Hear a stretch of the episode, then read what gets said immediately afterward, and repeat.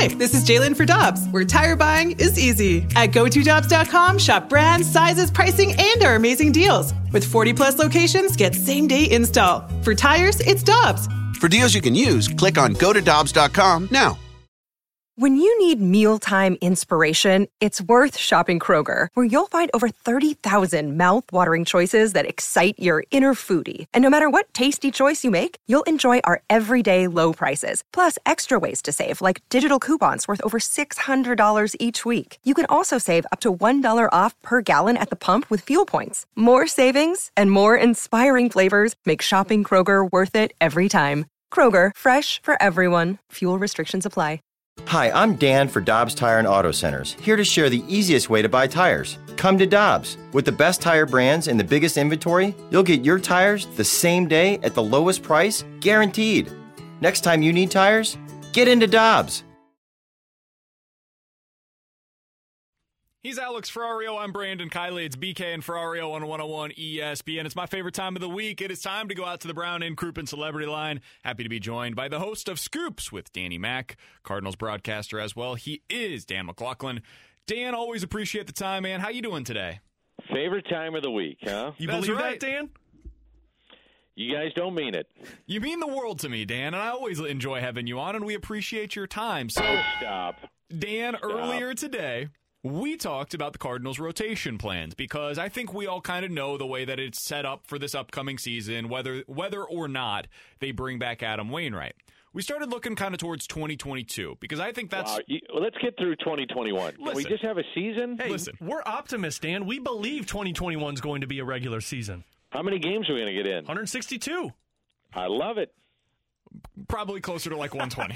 um, so KK's a free agent after next year. Carlos likely going to be a free agent after next year. Wayno No, probably will be a free agent next year. Okay. Wayno uh, likely will be gone, done, retired at that point. So, going into 2022, Dan, for some of our listeners, who do you think would be the options for the rotation at that point, with Hudson potentially back, Flaherty and Mikolas obviously being kind of the three stalwarts that you'd expect? Well, I, I'd have to say that Thompson would be a, a potential option. I would have to say Liberatore more than likely would be an option.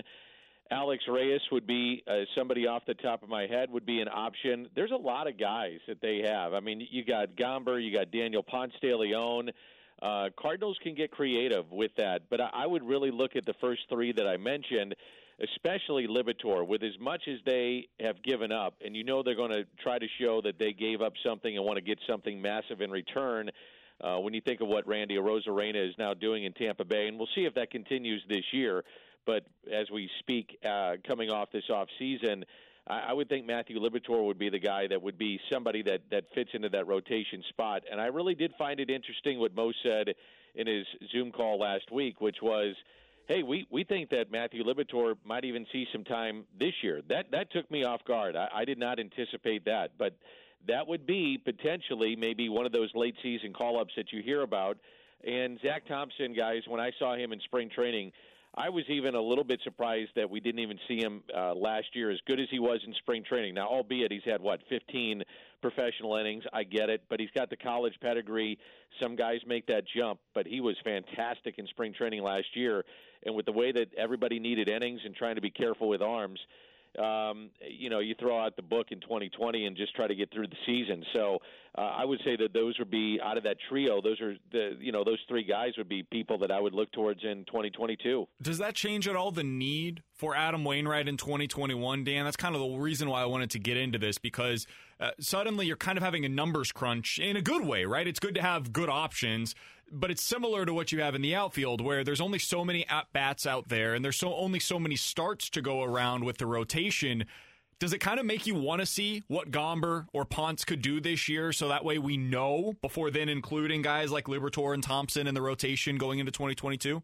Well, you haven't mentioned Mikolas, and I think you got to feel very comfortable with what you have in him coming back this year with his health. Now, John Mozeliak did mention last week that he had been hanging around in St. Louis and visiting with the medical team, was at Busch Stadium, and by all accounts has been healthy. I, I think that's part of the equation, and if he's healthy enough to give you, let's say we do have a 162 game season, and Alex, I love your positivity towards that That's right, direction. Danny. That's right. And we see 30 starts out of Mikolas, and you don't sign Wainwright, then that lessens the blow. If not, you got a couple of spots that you got to fill, with Wainwright's being one of them. And then, uh, you know, I, I think then you, then all bets are off. Then I think there there does come a time where you got to look at, at bringing back Adam Wainwright on some kind of insane uh, incentive laden deal.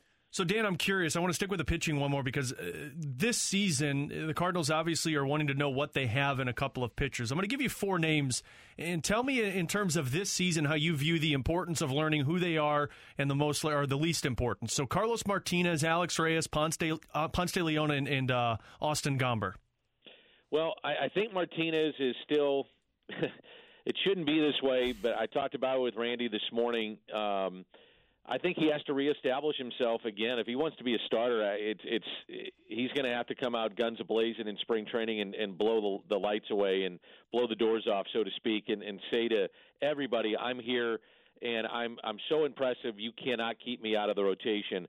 But I, I thought at the end of last season his velocity was down and his ERA as a starter and reliever going into last season was about the same surprisingly. But I like him in the back end of games, and that also dovetails into what's my availability with Jordan Hicks? What do I feel comfortable with in the back end of games? Austin Gomber to me is a starter. I, I would pencil him in in my rotation. Daniel Ponce de Leon is enticing, but at one point last year, he was down in the minor leagues, and then out of necessity, you had to bring him back up. Now, he did pitch well, and I think that you know you you've got something there. It's just a matter of trying to figure it all out and piece it all together. But it's really been up and down. Alex Reyes is a wild card with this, and as long as he's healthy, and that's always been the question with him. And finally, I felt like he was letting it loose last year, and so exciting with triple digits, and his stuff is so nasty. It's just a matter of can he be consistent every fifth day. If you get consistency out of him every fifth day, he's in your rotation and he's a number one or a number two. He's that good. He's that dominant. Um, then you find out more about him going into next season, which is kind of what you're trying to figure out yeah. with your outfielders too. That's when I think you're figuring out about Alex Reyes as well. We're talking to Danny Mack here on 101 ESPN. Dan, another place, speaking of figuring out what you have, third base is a spot that I've kind of been focusing on lately because as much as we've talked about adding the corner outfield bat and the left hander that can mash right handed pitching, uh, it's crowded out there right now. And until they get the DH, it just seems unlikely to me that they're going to be able to add somebody. Hopefully, we get that DH. But at third base, it's something that we haven't really talked a whole lot about. But right now, the only guy that's returning that could take those at bats is Matt Carpenter. Is there any other option right now in the system, in your opinion, that could also, whether it be a platoon or just spelling Matt Carpenter, is there somebody else internally that they could turn to at for at bats at third base right now? Well, I think you have to look at Tommy Edman and then look at somebody else at second base. Okay. Um, you know, I think that would be one of the options that that Tommy gives you with his flexibility, especially if Carpenter is struggling. You could put Tommy there, and then even Edmundo Sosa could give you at bats at, at third base. I, I really like Sosa. I don't know what happened to him physically. I thought he had a very good spring. This time last year, he was tearing up winter ball and was finally showing power to where it caught the eyes of the Cardinals in their front office and then showed it in spring training. When you look at him defensively, he can flat out pick it, guys. I mean, he's as good defensively as the Cardinals have on their middle infield or even at third base. So defensively, you're not going to lose a lot. As a matter of fact, you might gain in some spots. So that is a plus. It's just a matter of seeing what he can do offensively. He's just never gotten that shot. I don't know the answer to this. I don't know if he was hit with COVID because um, eh, some of the guys were quiet about it uh, during the season. Um, so I'm not sure what happened exactly with that. I'm sure we'll get more answers if we get to get to go to spring training. But I think that would be an internal option. And then depending on where Nolan Gorman is by the end of the season, maybe he's one of those guys you get a, a little surprise with and gets a call up. Now, Gorman is the modern player. He's going to give you some strikeouts, but he's going to walk into some power, and that's the the modern player of 2020, especially at a corner spot. So maybe that is something that you buy some time with even with Carpenter, if he struggles, getting you to Nolan Gorman. Dan, it's not if we get to spring training, it's when we get to spring I training. I love that. Come on, I buddy. love to hear that. Come on, buddy. I don't want to hear that we're not going to play is Montero, 62 games. Is Montero an option for you, Dan? Not yet. I think he's got to develop some more. Um, I know he's a prospect, and I know that they like him, but uh, from what I saw in spring training, in my opinion, BK not yet. So, Dan, let me ask you then about Andrew Knizner, because I know a lot of people are curious about this, and especially with the news of Yadi not being happy with the offer that the Cardinals gave him. How are we supposed to view this catcher? Because we've been told that he can be a number one guy, but then there's Ivan Herrera and the need to bring Yadi back. And if there's no Yadi to go out on the free agent market, I feel like we're getting a lot of mixed signals. Well, then it's time to find out, isn't it? About Knizner, kind of like the outfielders, too. I would have thought that a truncated season in 60 games may have been your time to find out about Andrew Knizner, especially with Wieters hobbling around with one leg and not hitting. But that wasn't the case, and you had definitely the need with 11 doubleheaders, and yet he didn't play. Um, so maybe they didn't feel he was ready.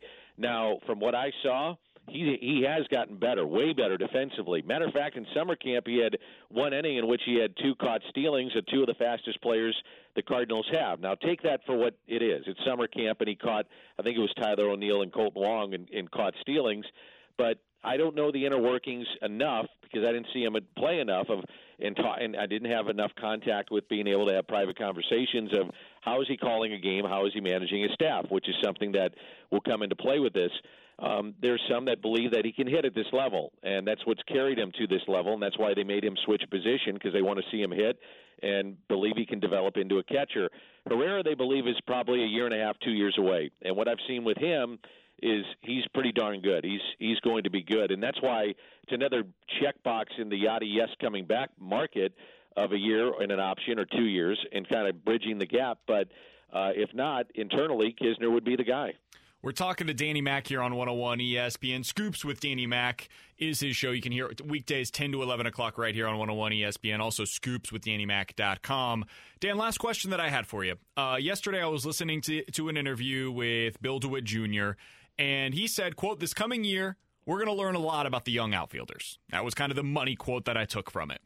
I am curious from your perspective, just if you if I get you to go into your uh, magic eight ball right now, what do you think happens with the outfield? Do you think they add to this mix, or do you think they go into next season with the guys that we have right now to find out once and for all what they can actually bring to the table? Well, I, I think if they re-sign, depending on the price tag on Yadi and Wayno, if they come back, then that limits what they're going to spend in other places. If they don't, then potentially they could. Now, some of the guys that I thought that they might get, Hunter Renfroe, David Dahl, are off the market now. Dahl, in in particular, um, if they stay status quo, I think one of the things that they would look at is platooning potentially. Say that if you have Bader facing right-handed pitching, he sits. You could put somebody else in center, probably Dylan Carlson, and then give Tyler O'Neill a crack at at playing left field and find out what you have there, and then also Lane Thomas and let those guys fight out. And if somebody gets hot, let them ride the hot hand. The problem is Tom uh, uh, O'Neill has kind of gone the wrong direction when he's got a chance to play in OPS and slug. Um, obviously, we all think that Dylan Carlson's a pretty darn good player. We saw that the second time he's coming up. Bader against right-handed pitching has not had success. That's just flat out the way it's been in the minor leagues and the major leagues. But against left-handed pitching, there's there's something there, and he's elite defender. So they, they all have a skill set. It's just trying to figure out if one of them can take off. But I, to answer your question, BK, I, I think it comes down to the first two guys I mentioned, Yadi and Wayno. And if you don't sign them, then do you allocate those funds to the outfield? Dan, you're the absolute best, my friend. We look forward to seeing you tomorrow. I know you're pulling double duty right now. People will hear you 7 to 10 o'clock on Karraker and Smallman, and then on your show as well from 10 to 11, Scoops with Danny Mac. Always appreciate the time, man. All the best to you and the fam. All right, guys. Thanks. You got it.